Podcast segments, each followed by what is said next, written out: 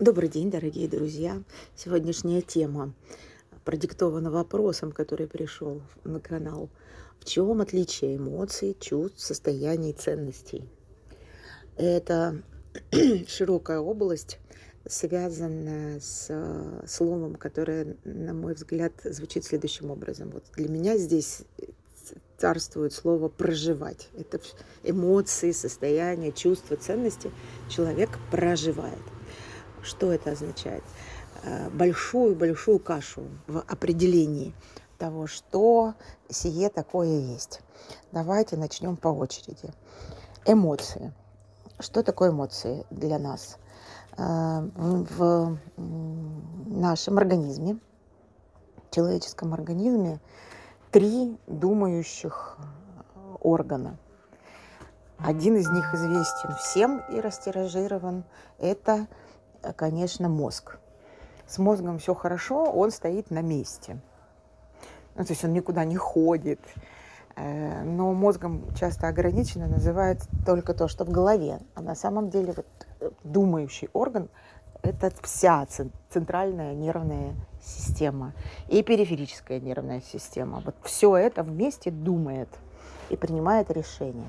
Второй думающий орган – это иммунитет – с иммунитетом чуть посложнее в том смысле, что он бродит по организму и очень-очень эм, является тонкий, тонкой настройки. То есть это молекулярная история внутри организма. И он работает э, при определенной температуре внутренней тела. Эту температуру внутреннюю тело требуется поддерживать. Всем известная история, когда вы промочили ноги, пока добежали до дома, успели простудиться, как мы говорим, значит, переохладиться и э, заполучить насморк. Вот это связано с тем, что даже изменение внутри тела температуры на одну десятую градуса значит, выключает иммунитет, он перестает справляться со своей работой, поэтому очень важно поддерживать эту температуру, ниже которой нельзя опускаться. И третий думающий орган – это эндокринная система. Эндокринная система связана с гормональным обеспечением организма. И э, их э, как бы два подвида это телесные гормоны и э, то, что называется нейромедиаторами, то есть внутри головного мозга человека вырабатываются собственные э, гормональные клетки, которые называются нейромедиаторами или нейротрансмиттерами. Эти ребята а, выдают э, течение мыслей в организме и вообще управление всеми процессами. И вот этих нейромедиаторов их э, около 24, и каждый из них вызывает определенное эмоциональное состояние. Плюс еще гормональная система тела выдает определенное эмоциональное состояние. Мы об этом знаем давно, и с этим связано очень а, большое количество инсинуаций, я бы так это назвала, перекосов на тему того, что можно сделать формулу любви, просто дав кому-нибудь что-нибудь выпить, сыворотку правды и так далее. Да, это, конечно, действует, но надо понимать, что э, ненадолго. важно, важно понимать, что это ненадолго действует. То есть, как это сказать, приворотное зелье из Гарри Поттера действует недолго потом человек очнется и поймет, что это не тот объект, который, в который стоило влюбляться и терять от него голову. Но потеря головы возможна на некоторое время, потому что эмоции некоторые такие, от которых мы голову теряем. И эмоциональное состояние, эмоции вообще, это значит, энергетические запускатели разных э, наших э, двигательных функций. Собственно, вот на, на латыни же это слово появилось.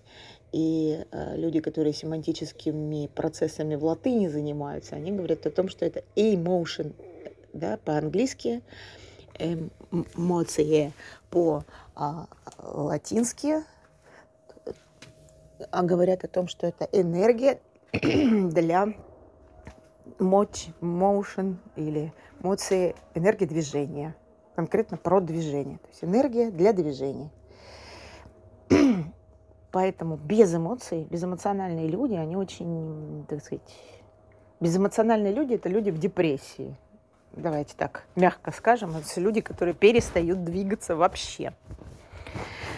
Вот это эмоции. Теперь что дальше у нас? Дальше у нас по пунктам а, есть одна вещь, которой нет в, этих, в этом вопросе. Есть еще, собственно, ощущение в теле.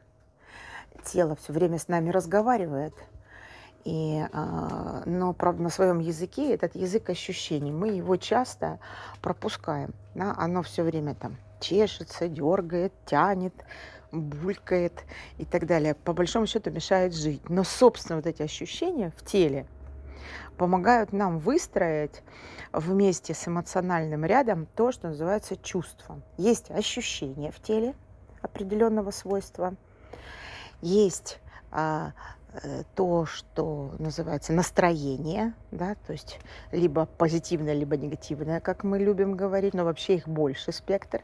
есть слово, котором вот это вот все состояние называется. И вот это слово, это чувство, а состояние это эмоциональные ощущения и ощущения в теле.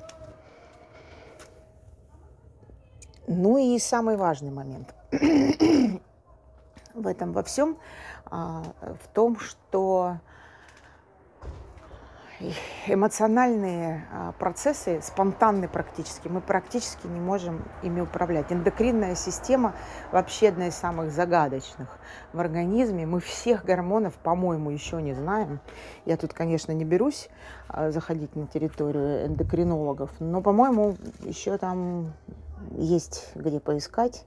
Особенно удивительный процесс, это как они взаимосвязаны и почему они происходят. И это спонтанная история, которая нужна нашему телу для того, чтобы хорошо себя чувствовать. По большому счету, вот эти гормоны нам нужны для того, чтобы, ну вот одна из версий того, чтобы а, правильно строить а, наш, наш организм, чтобы он э, поддерживал сам себя. А, и они спонтанные, они очень плохо управляемые. Ну вот э, чистые эмоции, да, это дети трехлетки. Недавно я общалась а, с таким. Они уже вроде бы умеют разговаривать. И в принципе, по идее, что-то родители пытаются им втолковать, какую-то логику заложить туда. А мозг еще не созрел настолько, чтобы логика вообще была возможна.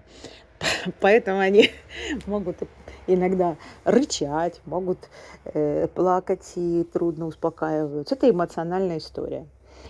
А когда мы называем эти эмоции, а, как так, что я чувствую, да, вот очень важно с маленькими детьми, что ты сейчас чувствуешь, злость, гнев, раздражение, это если брать там негативные, да, отчаяние, обиду. То есть их важно все эти эмоции называть, потому что названная эмоция является состоянием, в котором находится организм.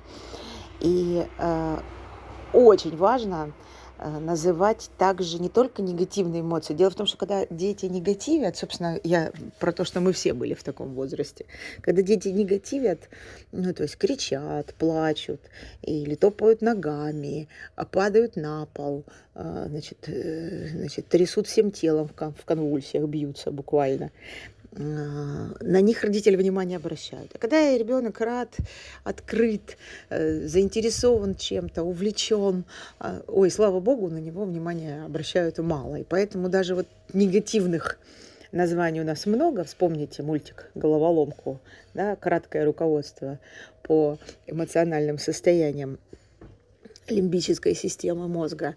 А, когда ребенок э, негативит, на него много внимания, а когда позитивит мало. И поэтому для позитивных состояний у нас очень мало слов. Вот их важно сейчас, во взрослом возрасте, насочинять. Как называются ваши состояния? Воодушевления, радости, э, уверенности, Э, страсти, если хотите, да, истинности, честности и так далее. Вот эти состояния, которые дают нам э, позитивное, так сказать, жизненное проживание, это ценности и есть. Э, как только такое состояние э, названо, мало того, его можно натурально прямо назвать и начать проживать разными доступами. То есть в любой, даже самой тяжелейшей э, ситуации, даже в терминальных стадиях а, смертельных болезней, человек может продолжать практиковать ценностные состояния и поддерживать контакт а, с миром через ценности. Достаточно просто сказать, а, я создаю внутри себя радость. И э, как э, в книге э, одного из учителей, улыбнитесь, и ваше тело начнет получать сигнал, что все хорошо. Первый исцеляющий вопрос, а, ценностный вопрос буддийских монахов. Что вас радует прямо сейчас? И как только вы отвечаете на такой вопрос, в этот момент на самом деле радость внутри мозга начинает создаваться сама по себе. Как и любая другая ценность. Любовь, уверенность, вдохновение, открытость, свобода и так далее.